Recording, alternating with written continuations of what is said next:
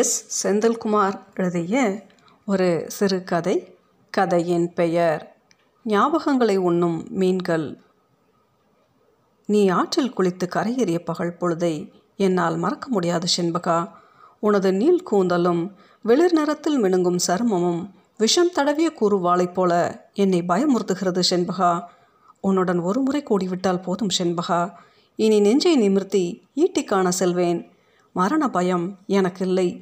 இந்த ஜமீனுக்கு என்னை விட தைரியமான பட்டயக்காரர்கள் இருக்கிறார்கள்.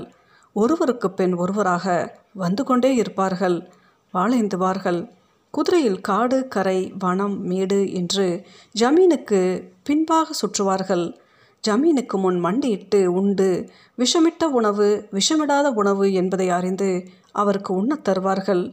விஷமிட்ட உணவை உண்டவன் இறந்ததும் அடக்கத்திற்கு முன்பே தமுக்கடித்து வாளைந்த பட்டயக்காரனை கொண்டு வருவார்கள். ஒரு ஊர் முழுக்க பரம்பரை ஜனங்கள் பரம்பரையாக சாவும் பரம்பரையாக அடிமைத்தனமும் பரம்பரையாக வீரமும் ஜமீனுக்கு உயிரை காப்பாற்றி வருகிறது செண்பகா. உன்னை நான் காப்பாற்றுகிறேன் செண்பகா. நீயும் நானும் திருமணம் செய்து கொள்வோம். தொலைதூர நகரங்களில் வெள்ளைத்துறைமார் இருக்கிறார்கள். கூலி வேலைக்கு என்னை போல விரிந்த மார்புடையவர்களை கண்டதும் பணி அமர்த்தி கொள்வார்கள். அவர்களுக்கும் அடிமை தொழில் புரிய வேண்டும்.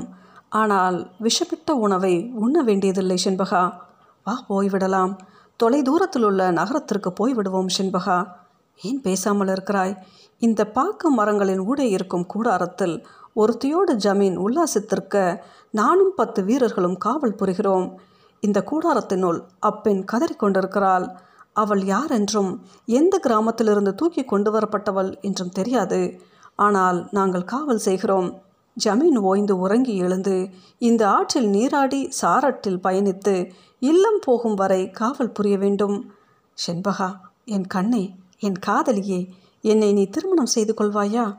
ஏன் பேசாமல் இருக்கிறாய்? என்னை முத்தமிடேன், ஒரு முறை முத்தமிடேன். எனது கவலையெல்லாம் இந்த ஜமீனின் கண்களில் நீ தென்பட்டு விடக்கூடாது என்பது தான். உன்னை நான் காப்பாற்றப் போகிறேன்.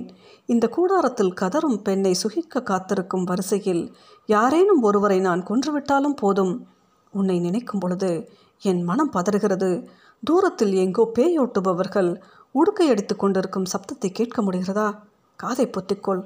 ஓசைகளற்று நாம் சிறிது நேரம் இருப்போம். சற்று தொலைவில் ஒரு ஸ்திரீயின் கற்சிலையொன்று இருக்கிறது. நீ பார்த்திருக்கிறாயா? அதுதான் காவல் தொழில் புரிபவர்களின் குலதெய்வம். அவள் இந்த ஜமீனுக்கு பயந்து கொண்டு தன்னை கல்லாக உரிமாற்றி கொண்டவள். கற்சிலையை இந்த ஜமீன் சம்போகம் செய்ய முடியுமா? செண்பகா, என் கண்ணை, இக்கிராமத்தில் இருக்கும் குமரிகளுக்கு நீ சிலம்பு பயிற்சி சொல்லிக் கொடுப்பதை காவலர்கள் உற்றறிந்து விட்டார்கள். நீ தப்பிக்க முடியாது. உன்னை அவர்கள் எப்போதும் எதுவும் செய்துவிட முடியும். யார் எனது கண்களை பொத்துவது? ஐயோ, அவளை விடுங்கள். எதற்காக நீங்கள் அவளை இழுத்து செல்கிறீர்கள்? அவள் வேசியோ அனாதையோ அல்ல, என்னுடைய காதலி. நான் ஜமீனின் பட்டயக்காரன், காவல்காரர்களில் உயர் அந்தஸ்து உடையவன். உங்களுக்கு கட்டளையிட எனக்கு அதிகாரம் உண்டு. எனது கட்டளையை மீறினால் நான் உங்களோட சண்டையிட நேரிடும். ஐயோ, ஏன் என் கண்ணை பொத்துகிறீர்கள்? ஏன் என் வாளை உருவுகிறீர்கள்? எனது கைகளை ஏன் கட்டுகிறீர்கள்? அடி வயிற்றிலா கத்தியை பாய்ச்சுகிறாய் நண்பா. மார்பில் குத்து, இதயம் கிழிபடட்டும், இரத்த நாளங்கள் உடையட்டும். உங்களுடன் பழகியதற்கு பரிசாக இருக்கட்டும் இந்த மரணம். என்னை ஆற்றிலா தூக்கி போட்டிருக்கிறீர்கள். ஐயோ செண்பகா, உனது கதறலை என்னால் கேட்க முடிகிறதே. கண்களை பொத்தியவர்கள் காதுகளை அடைத்திருக்கக்கூடாதா? சாம்பல் ஆற்றின் மீன்கள் எனது உடலை தின்னுகின்றன. குருதி கசிய தொடங்கிவிட்டது செண்பகா. நான் மரணம் அடையும் வரை உன்னை நினைத்து கொண்டே இருப்பேன். என்னுடைய ஞாபகங்களை இந்த மீன்களும் உண்ணட்டும்.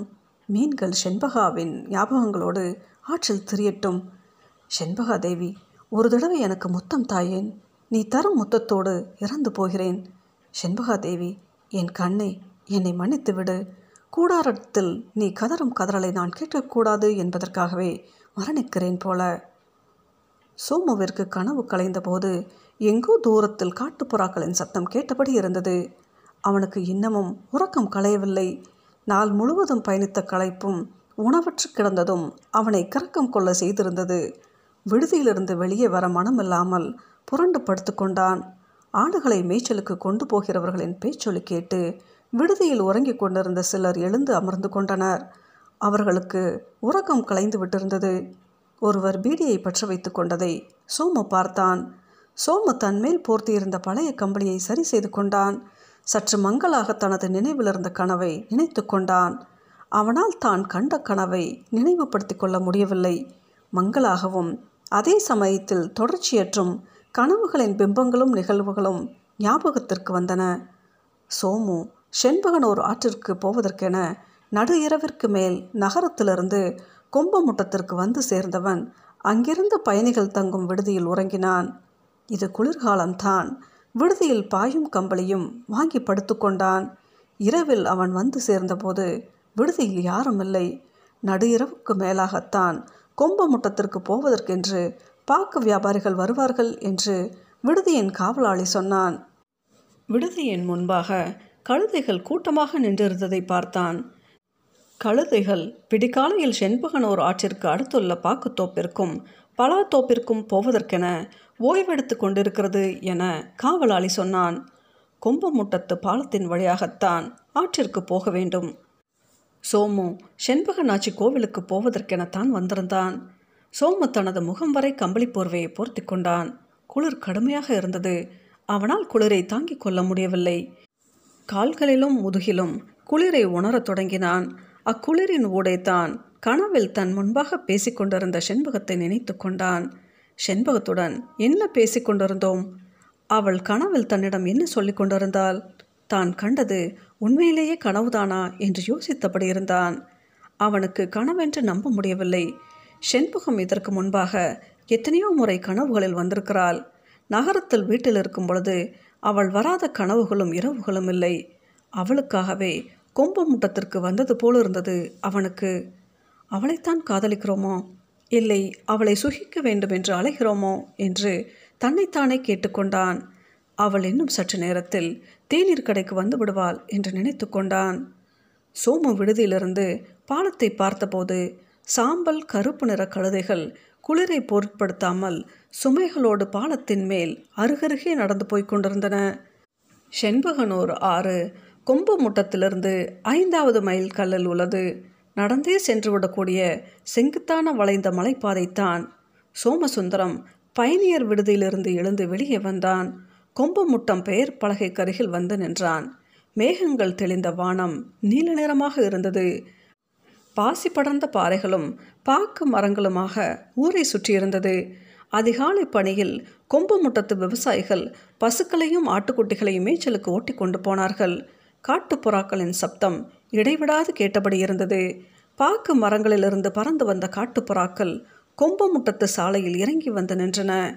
இளஞ்சிவப்பு நிறத்திலிருந்து அப்பறவைகள் மனிதர்களின் நடமாட்டத்திற்கு பழக்கப்பட்டவை போல் சாலையில் அமர்வதும் பிறகு பறப்பதுமாக இருந்தன.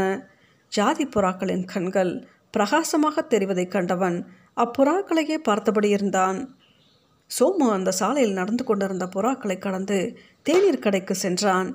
தன்னிடம் இருந்த சிகரெட்டை எடுத்து பற்ற வைத்து கொண்டான். குளிரில் சிகரெட்டின் புகை உற்சாகத்தை தந்தது. வழக்கமாக கொம்பமுட்டத்திற்கு வரும் ஒவ்வொரு முறையும் இந்த கடையில் தான் தேநீர் அருந்துவான். அவனை கண்டதும் கடைக்காரர் சிகரெட்டும் தேநீரும் தந்தார். சோமு தேநீரை வாங்கியபடி கடைக்குள்ளாக பார்த்தான். அந்த கடையில் தான் அவன் வயதுடைய செண்பகம் இருந்தாள். கொம்பமுட்டத்திற்கு வரும் பொழுதெல்லாம் அவனுடன் சிரித்து பேசுவாள். சோமுவிற்கு அவளை பிடிக்கும். செண்பகத்தின் அப்பா தான் தேநீர் கடை வைத்திருந்தார். இந்த பௌர்ணமிக்கு நீ வருவேன்னு எனக்கு தெரியும். உனக்கு ஃபோன் செய்து ஊரிலிருந்து வரப்போ சாமான்கள் வாங்கிட்டு வர சொல்லலாம்னு நினச்சேன். உன் ஃபோன் நம்பரை தொலைச்சிட்டேன் சோமு. இந்த கேலண்டர் பின்னாடி உன் நம்பரை எழுதி வச்சுட்டு போயேன் என்றார். சோமுவும் தேநீரை பருகியபடி தனது எண்ணை எழுதினான். அவனது குரலை கேட்டுவிட்டு செண்பகம் கடைக்குள்ளிருந்து வந்தாள். சோமு அவளை பார்த்தபடி நின்றான். அவள் சிரித்து கொண்டாள். தனது பாக்கெட்டிலிருந்த வண்ண காகிதத்தில் சுற்றப்பட்ட மிட்டாயை அவளுக்கு தந்தான். நசுங்கியும் ஒடிந்தும் இருந்த மிட்டாயை அவள் வாங்கி கொண்டாள். உதட்டை குவித்து முத்தமிடுவது போன்ற பாவனையில் முகத்தை வைத்து கொண்டாள். சோமு அவளது அருகில் சென்றபோது அவள் பின்வாங்கியவளாக கடைக்குள் சென்றாள். அவளை பாக்குத்தோப்பிற்கு அழைத்து செல்ல வேண்டும் என்று இங்கு வரும்போதெல்லாம் பிரயத்தனம் கொள்வான். ஒவ்வொரு முறையும் அவள் விலகியபடியே இருக்கிறாள். அவளை நகரத்திற்கு அழைத்து சென்று விடுவதென்று யோசித்து வைத்திருந்தான். அவளிடம் அது குறித்து சொல்லிவிடுவதென்றும் இரவில் அவளுடைய பெற்றோருக்கு தெரியாமல் அழைத்து சென்று விடுவதென்றும் முடிவு செய்திருந்தான். செண்பகனூருக்கு வரும் ஒவ்வொரு முறையும் அவளை அழைத்து கொண்டு இந்த பாக்குத்தோப்பிற்கு வர முடியாமல் போய்விடுகிறதே என்று ஆதங்கம் கொண்டான். அவளை சுகிக்கவும் முடியாமல் அவளை விட்டுவிடவும் முடியாமல் இங்கு வரும்போதெல்லாம் தான் அவஸ்தையுறுவதை அவனால் தாங்கிக் கொள்ளவே முடியவில்லை. அவளுடைய வனப்பான திரேகமும் நிறமும் தன்னை துன்புறுத்துவதை அவளிடமே ஒரு முறை சொல்லி இருக்கிறான்.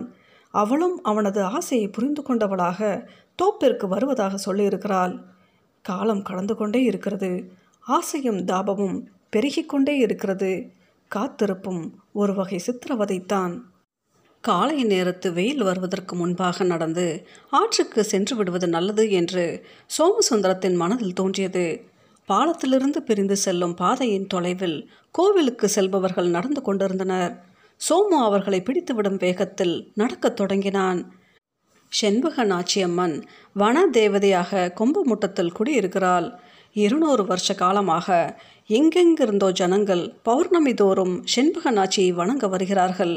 கொம்பு முட்டத்தில் செண்பக நாச்சி பலாத்தோப்பிற்கும் பாக்கு மரங்களுக்கும் சுனை நீரோடைகளுக்கும் இடையே குடியிருக்கிறாள்.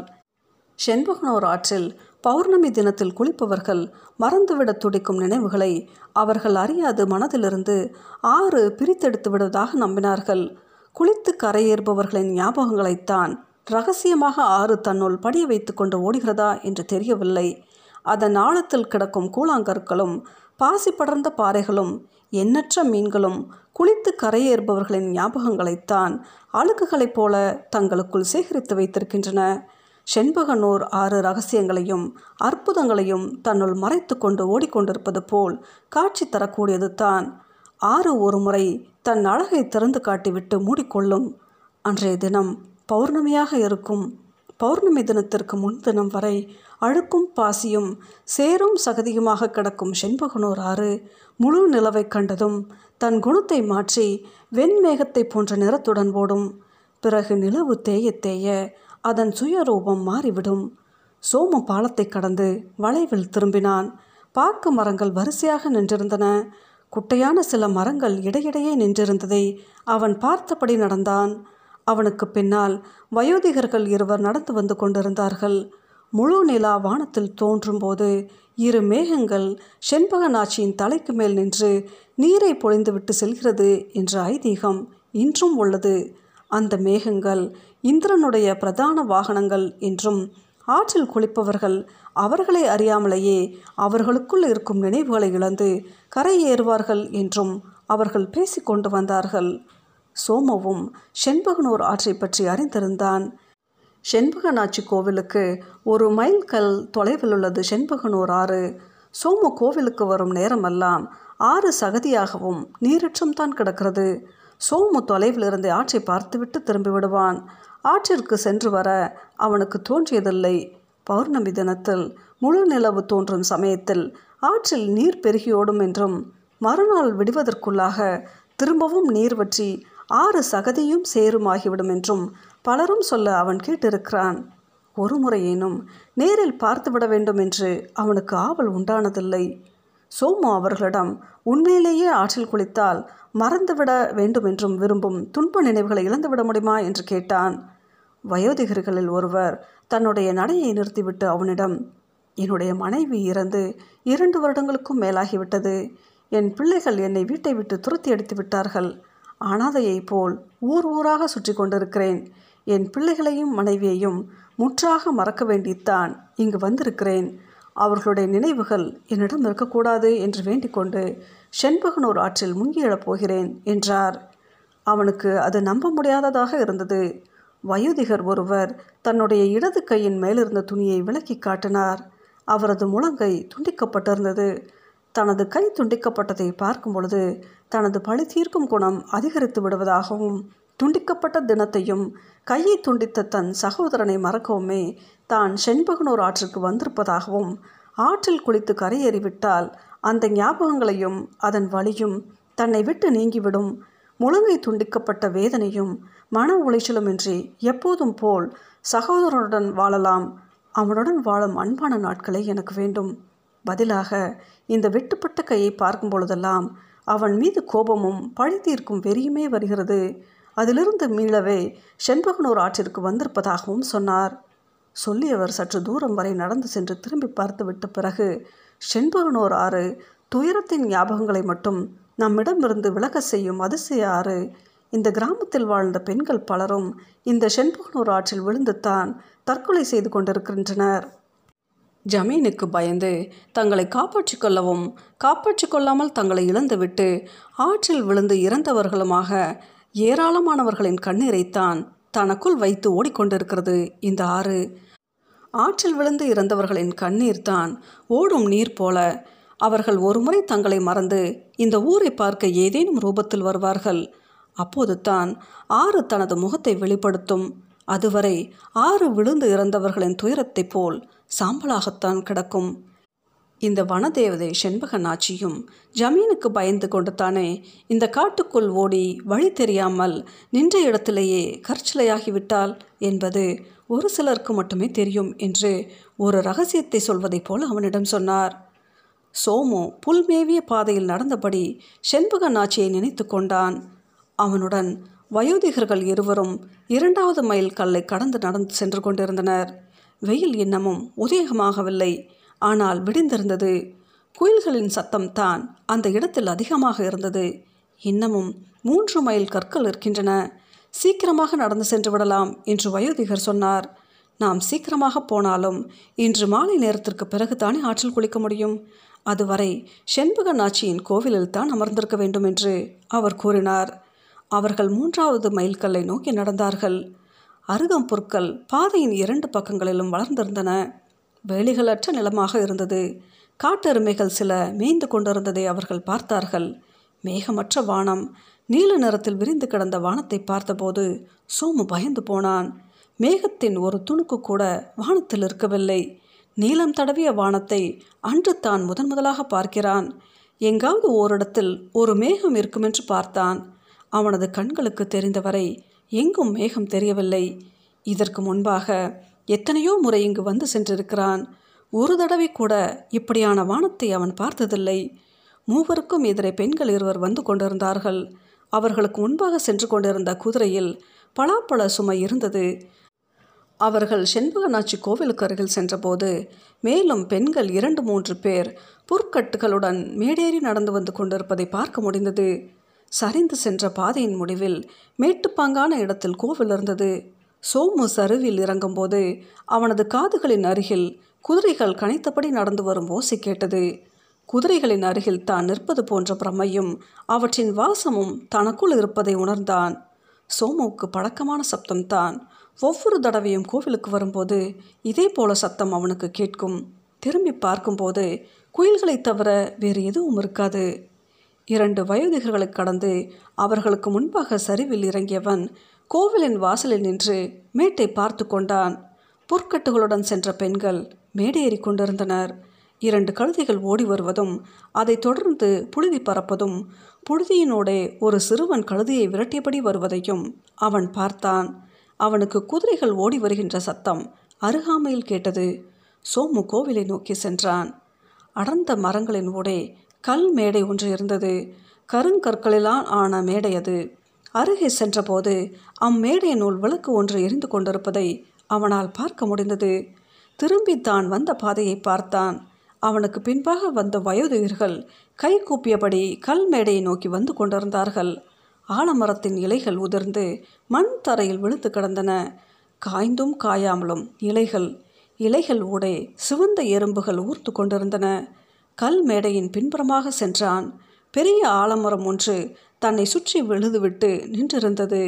மூதாட்டியொருத்தி தனது கேசத்தை பரப்பி அமர்ந்திருந்தது போலிருந்தது. அம்மரத்தின் நடுவே முகம் காட்டி நின்றிருந்தாள் செண்பக நாச்சி. இருட்டினூடே அவளது முகம் மட்டும் தெரியும்படியான ஒற்றை விளக்கு. சோமு அவனை அறியாது கை கோப்பி நின்றான். விளக்கின் சுடரை பார்த்தபடி அருகே சென்றான்.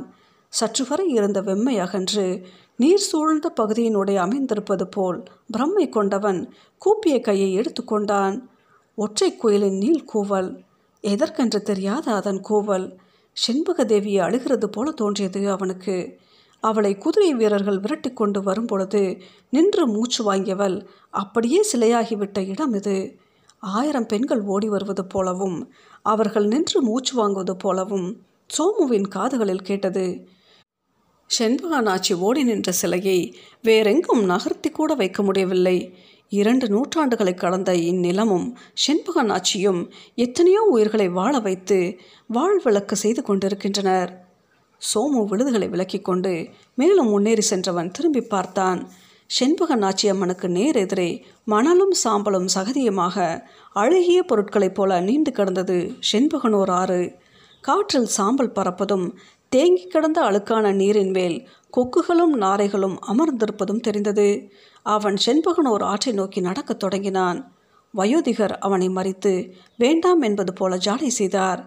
ஏன் என்று அவன் கேட்டான். அவர்களில் மூத்த வயதுடையவரும் உயரமாக இருந்தவரும் இடது கை மணிக்கட்டை இழந்தவருமான வயோதிகர் அவனிடம், ஆறு சாம்பலாக கிடக்கிறது, இன்னும் சிறிது நேரத்தில் அது தனது நிறத்தையும் வடிவையும் குணத்தையும் மாற்றி கண் திறந்துவிடும், அதுவரை யாரும் செல்லக்கூடாது, சாம்பலின் மனமோ இல்லை சாம்பலோ காண்போரின் மீது விழுந்துவிட்டால் போதும், யாருடைய இறந்த காலத்து நினைவுகளாவது நம்மேல் ஒட்டிக்கொள்ளும், பின்பு அந்த நினைவுகளை பிணத்தை தூக்கி கொண்டு செல்வது போல் வாழ்நாள் முழுக்க அலைய வேண்டும், அவரவர் சொந்த நினைவுகளையும் ஞாபகங்களையும் மட்டுமே இந்த ஆறு தன்னுள் உள்வாங்கிக் கொள்ளும், உள்வாங்கிக் கொண்ட நினைவுகளை ஆற்றின் மேல் சாம்பலாக படர்கிறது, ஒவ்வொரு பௌர்ணமியிலும் படர்ந்திருக்கும் சாம்பலை ஆறாக ஓடுகிறது, பௌர்ணமி முடிந்த பிறகு திரும்பவும் சாம்பலாக தன்னை உருமாற்றி கொண்டு இப்படி கிடக்கிறது. இந்த செண்பகநாச்சித்தான் ஆறாக ஓடுகிறாள், சாம்பலாக வெதும்பி போய் கிடக்கிறாள். இந்த செண்பகநாச்சித்தான் இந்த நிலமும் இந்த ஆறும். வயோதிகர் சொல்லி முடித்ததும் சோமுவிற்கு அந்த இடத்தின் மேலிருந்த பிரமிப்பு மேலும் கூடியது. தான் ஒரு விசித்திரமான இடத்தின் மேல் நிற்பதை உணரத் தொடங்கினான். விழுதுகளை விலக்கி கொண்டு மரத்தினுள் சென்று அமர்ந்து கொண்டான். குயில்களின் சத்தமும் உலர்ந்த சருகுகள் காற்றிலாடும் சத்தமும் தொடர்ந்து கேட்டபடி இருந்தது.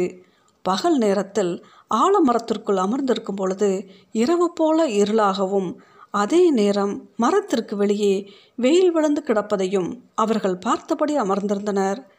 மேலும் சில ஆட்கள் வரத் தொடங்கினார்கள். ஆலமரத்தை சுற்றி ஆட்கள் அமர்வதும் தாங்கள் கொண்டு வந்த தின்பண்டங்களை சாப்பிடுவதும் உறங்குவதற்கு நிழல் தேடியவர்களாகவும் இருந்தார்கள்.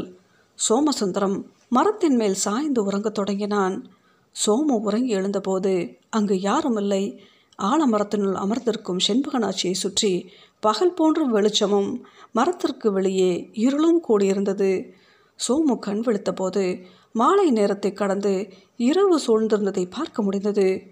கூடடையும் பறவைகளின் ஓசையை கேட்க முடியவில்லை. காலம் நிசப்தத்தை முற்றிட செய்து இரவை கொண்டு வந்து நிறுத்தியிருக்கிறது. காலையில் வயோதிகர்கள் ஏற்றி வைத்திருந்த விளக்குகள் இன்னமும் எரிந்து கொண்டிருந்தது. அவன் ஏன் தான் இவ்வளவு நேரமாக உறங்கினோம், எப்படி தன்னால் இப்படி உறங்க முடிந்தது என்று சுற்றிலும் பார்த்து கொண்டான். கோவிலுக்கு வரும் சரிவான பாதையில் கூட்டம் கூட்டமாக ஆட்கள் நடந்து வந்து கொண்டிருப்பதை கண்டு நின்றான் சோமு. இத்தனை நபர்களும் செண்பகனூர் ஆற்றில் குளிக்கப் போகிறார்களா?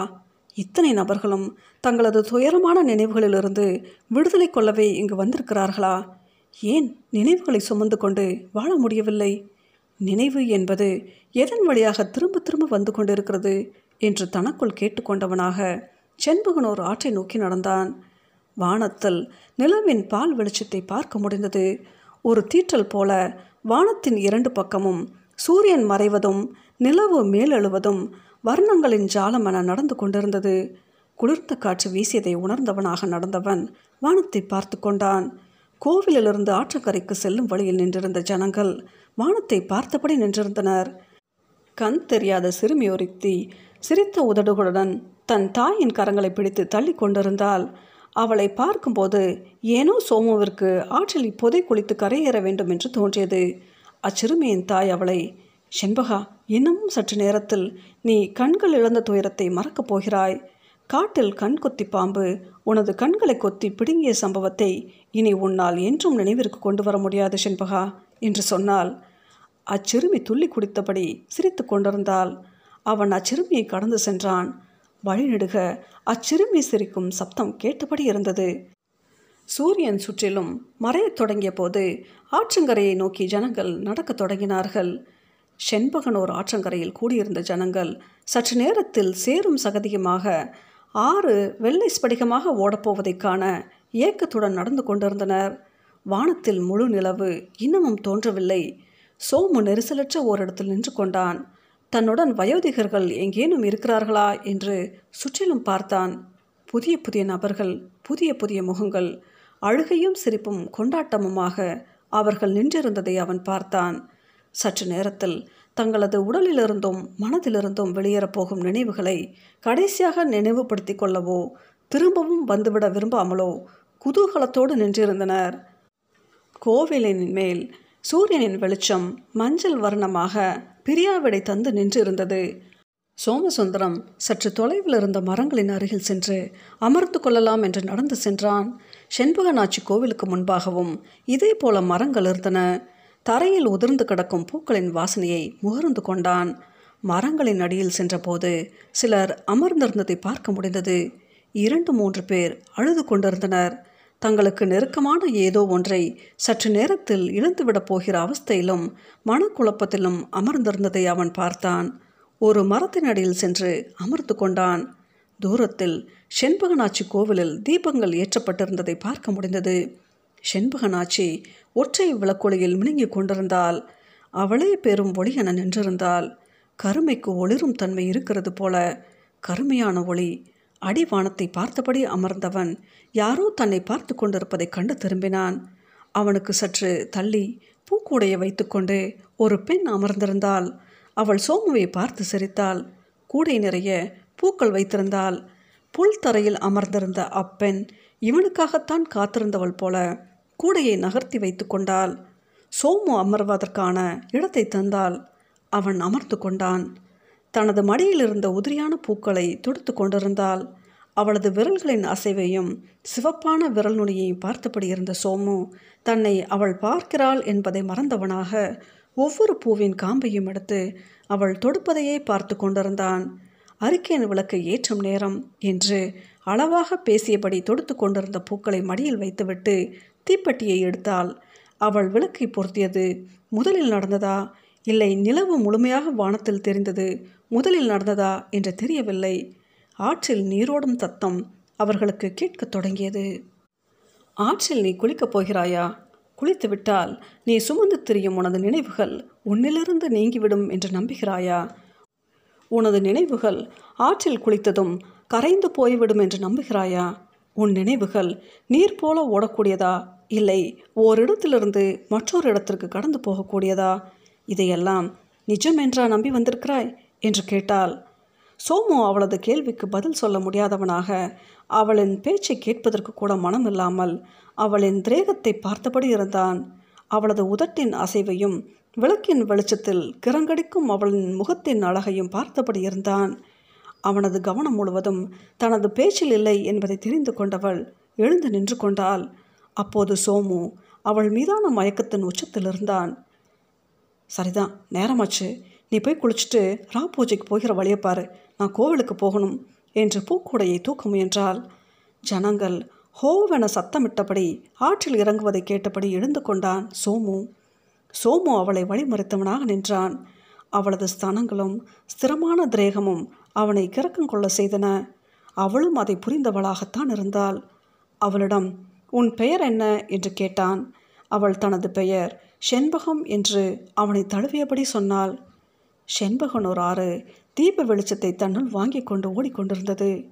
ஆறு தன்னுள் இறங்கும் அனைவரையும் ஏற்று ஓடிக்கொண்டிருந்த போது பூக்கட்டும் பெண் அவனை அங்கிருந்த பாக்குத்தோப்பிற்கு அழைத்து சென்று தன்னுடன் கூட செய்தாள். இரவில் தோப்பில் கூடடைய வந்து சேர்ந்த பட்சிகளைத் தவிர வேறு யாரும் இல்லை அங்கு. சோமு அவளை அணைத்து கொண்டபோது தீபத்தின் சுடர் போன்ற அவளது கண்களை பார்த்தபடி இருந்தான். அவளது முதுகில் வரைந்திருந்த மீனின் சித்திரத்தை பார்த்தான். அவளது உடலை ஓர் ஆறாகவும் அதில் தான் ஒரு மீனாகவும் நீந்து கொண்டிருக்கிறோம் என்று தோன்றியது அவனுக்கு. அவன் மேலும் அவளை நெருங்கிய பொழுது ஆற்றில் நீந்து கொண்டிருப்பது போன்ற உணர்வு இருந்ததென தெரிந்து கொண்டான். அவளது உடலுள் புகுந்து புகுந்து வெளியேறி கொண்டிருப்பது போன்ற பிரமை அவனுள் உண்டானது. அவனது நினைவுகளும் அவனது உடலும் நீரில் சுழலும் துரும்பாக மாறியது. பூக்கார பெண் தன்மேல் மயங்கி கிடந்தவனை முத்தமிட்டாள். பின் அவனை தரையில் கிடத்துவிட்டு அவனிலிருந்து விலகி எழுந்து கொண்டாள். தனது உடைகளை நிதானமாக உடுத்து தொடங்கினாள். சோமு அவள் ஆடை உடுத்துவதையே பார்த்து கொண்டிருந்தான். அப்பெண்ணுடன் உறவு கொள்ள தான் ஏன் விரும்பினோம், எதற்காக அவள் தன்னை அழைத்து தன்னுடன் கூட செய்தாள் என்று யோசிக்க செய்தான். அவளுடன் உறவில் இருந்தபோது ஏதேதோ நினைவுகள் தன்னுள் வந்து சென்றனவே, ஒரு கனவை போல. அதெல்லாம் நிஜம்தானா என்று நினைத்து கொண்டான். செண்பகம் வந்து சென்றாளே, அது செண்பகம் தானா? ஒரு சிறுமி கூட வந்தாளே, கண் தெரியாத சிறுமி. தனது கண்களை திறந்து எனது சம்போகத்தை அருகில் நின்று பார்த்து கொண்டிருந்தாளே. இன்னமும் எத்தனையோ பெண்கள் என்னை சுற்றிலும் நின்று பார்த்து கொண்டிருந்தனர். யார் யாரென்று தெரியவில்லை, தெரியாத முகங்கள். ஆனாலும் அவர்களை எங்கோ எப்போதோ பார்த்திருக்கிறேன். செண்பக நாச்சியின் கற்சிலையின் முன்பு கண்களையும் மூக்கையும் ஒத்த ஒருத்தி. இன்று அதிகாலையில் ஆற்றங்கரையில் நான்கு பேர் ஒருத்தியை வன்புணர்ச்சி செய்வது போல கண்ட கனவில் வந்த மங்கையின் முகத்தின் சாயலில் ஒருத்தி. இன்னும் எத்தனையோ பெண்கள், பெண்கள், பெண்கள் ஆற்றங்கரையிலிருந்து எழுந்து என்னை நோக்கி வருகிறார்கள், என்னை கடந்து செல்கிறார்கள். செண்பக நாச்சியை ஏசியபடியும் கேலி செய்தபடியும் நடக்கிறார்கள். நான் அவளுடன் கூடியிருக்க முடியவில்லை. ஏன் எனக்கு இப்படி நேர்ந்தது என்று சோமு தன்னுடன் தானே பேசியவனாக இருந்தான். அவனது மனம் சமணமற்று தவித்து கொண்டிருந்தது. அதை புரிந்தவளாக அப்பூக்கட்டும் பெண் இருந்தாள்.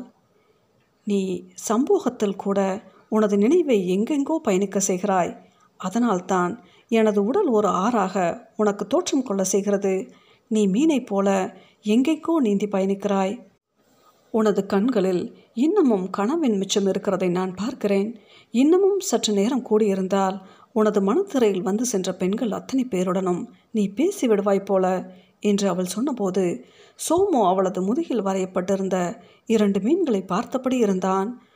தான் ஒரு மீனா, மீனை போல தான் எங்கெங்கோ நீந்து கொண்டிருக்கிறோமா என்று அவனது மனம் துள்ளியது. அவள் அவனை பார்த்து, ஆறு ஏது மரியாது என்று ஓடிக்கொண்டிருக்கிறது. இத்தனை நாட்களும் அது தன்னை ஒரு குழந்தையைப் போல, பிறந்த சிசுவைப் போல தனது உடலை சுருக்கி வைத்திருந்த இடத்தை நான் உனக்கு காட்டுகிறேன் வா என்றாள். சோமு அவள் பின்பாக நடக்கத் தொடங்கினான். சோமுவின் அப்போதைய மனம் அவள் சொல்வதை கேட்கவே செய்தது. பாக்கு தோட்டத்திற்கு அவர்கள் இருவரும் சென்றபோது நிலவு முழுதாக வானத்தில் தெரிய தொடங்கியது. எங்கும் நிசப்தம். மரத்தின் அடர்த்தியான கிளைகள் தோப்பை மூடியிருந்ததால் இருள் சூழ்ந்திருந்தது. நிலவின் ஒளி சிதறி விழுந்து கிடந்த இடத்தை சோமுவும் அப்பெண்ணும் பார்த்தபடி நடந்தார்கள். அவன் தன்னை மறந்தவனாகவும் சற்று முன்பாக நடந்து முடிந்த சம்போகத்தின் மயக்கத்திலிருந்தும் அதே நேரம் அந்நேரம் வந்து சென்ற கனவிலிருந்தும் விடுபட முடியாதவனாகவும் நடந்து கொண்டிருந்தான். அவள் பின்பாக நடந்து செல்வதே அவனுக்கு புதுவிதமான அனுபவமாக இருப்பதாக உணர்ந்தான். அந்த உணர்வை அனுபவித்து நடந்தவன் தான் எதற்காக செண்பகனூர் ஆற்றிற்கு வந்தோம் என்பதை மறந்து நடந்து கொண்டிருந்தான். பாக்குத்தோப்பில் அவளை தொடர்ந்து நடந்து சென்றான். அவளது குதிங்காலும் அக்காலில் புரண்டபடி சத்தம் எழுப்பி கொண்டிருந்த வெண்கல தண்டையையும் பார்த்தான். அவளது பாதம் விழுந்த தடத்தில் இருந்த குழியில் தனது பாதம் பொருந்துவதாகவும் அவளது பாதத்தில் அடியெடுத்து வைக்கும் கன நேரத்தில் நீருக்குள் சென்று முங்கி பின் மீண்டெடுவதைப் போல உணர்ந்தவன் நடந்து கொண்டே இருந்தான். அவள் அவனை அழைத்து சென்று கொண்டிருந்தாள். சுனையின் அருகில் அவர்கள் இருவரும் நின்றபோது முழு நிலவு நடுவானத்தில் நின்றிருந்தது.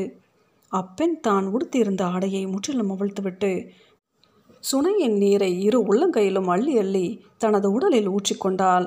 அச்சுனையில் இரண்டு மீன்கள் ஒன்றையொன்று பின் தொடர்ந்தபடி நீந்தி கொண்டிருந்ததை பார்த்த சோமு அவளது முதுகில் இதைத்தான் சித்திரமாக தீட்டியிருக்கிறாள் என நினைத்து கொண்டான்.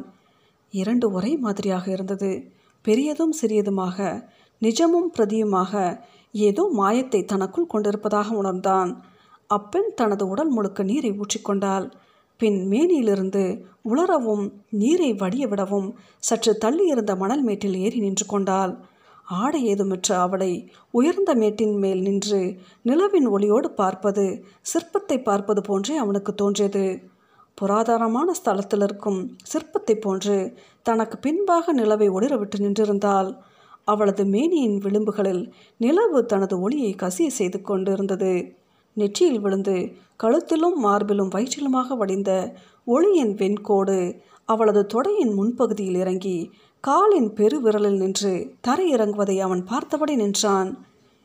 நீயும் சுனை நீரை அள்ளி உடம்பில் ஊற்றிக்கொள். உடல் என்கிற காண்கிற பொருளை சுத்தமாக்கிக்கொள். ஒருவேளை இப்போது நீ உன்னிலிருந்து அழிந்துவிட வேண்டுமென துயரூறும் நினைவுகளை இழந்துவிடக்கூடுமோ என்னவோ என்று சொல்லியவாறு நிலவை பார்த்து நின்றாள். அவளது உடலிலிருந்த நீர் வடிந்து உலரத் தொடங்கியது. மேட்டிலிருந்து கீழே இறங்கியவள் சுனை அருகே இருந்த தனது ஆடைகளை எடுத்து உடுத்து தொடங்கினாள். தற்செயலாக அவளது முதுகை பார்த்தவன் சித்திரமாக தீட்டியிருந்த மீன்கள் இல்லாது போயிருந்ததைக் கண்டு ஆச்சரியப்பட்டவனாக சுனையையும் அவளது முதுகையும் பார்த்தபடி இருந்தான். உடல் என்கிற காண்கிற பொருளைத்தானே நாம் சுத்தம் செய்கிறோம். கண்களால் காண முடியாத ஸ்தூலமானதை எப்படி தூய்மைப்படுத்துவது அல்லது அவ்வஸ்துகளின் மேல் படிந்துள்ள பாவத்தை போக்குவது என்று சுனையின் நீரை பருகினான் சோமசுந்தரம். உப்பு நீராகவும் கண்ணீரின் சுவையோடும் இருந்தது அந்நீர். சோமு நிமிர்ந்து அப்பெண்ணை பார்த்தான். அவள் அதை புரிந்து கொண்டவளாக தரையில் அமர்ந்து சுனையில் நீந்தி கொண்டிருந்த மீன்களை பிடித்து கைகளில் ஏந்தினாள். பின் அதை தனது மேனியில் நழுவ விட்டு கொண்டாள். மீன்கள் இரண்டும் அவளது திரேகத்தில் நெளிந்தோடி எங்கோ மறைவதை அவனால் பார்க்க முடிந்தது. தனது கூந்தலை விரித்துவிட்டு எழுந்து கொண்டவள் அவனை பார்த்து, சற்று தொலைவில் ஆயிரம் ஆயிரம் பெண்கள் ஓலமிட்டபடி ஓடி வருகிற சத்தம் உனக்கு கேட்கிறதா என்று கேட்டாள். சோமு அமைதியாக இருந்தான். அவள் சுட்டிக்காட்டிய திசையை கூர்ந்து அவதானிப்பவனாக நின்று கொண்டான். மரணித்தவர்களின் கண்ணீரும் குருதியும் தானே இந்த செண்பகனூர் ஆறு. மரணித்தவர்கள் இன்று உயிர்த்து கண் விழித்து பார்க்கிறார்கள். அவர்களது அழுகையை நீ இப்போது கேட்கப் போகிறாய் என்று சொல்லியபடி சுனையில் இறங்கினாள். சுனையின் நீரில் சிறு கூழாங்கல் விழும் சத்தம் கேட்பது போல அவள் இறங்கிய சத்தத்தை அவனால் கேட்க முடிந்தது. தொலைவில் ஆயிரம் பெண்கள் ஒரே சமயத்தில் அழுவது போன்ற சத்தமும் குதிரைகளின் குளம்படி ஓசையும் தொடர்ந்து அவனது காதிற்கு மிக அருகில் கேட்கத் தொடங்கின. அழுகையின் பெரும் சத்தம் சோமசுந்தரத்திற்கு அச்சம் மிகுதியானது. அவன் அவசர அவசரமாக உடை அணிந்து கொண்டான்.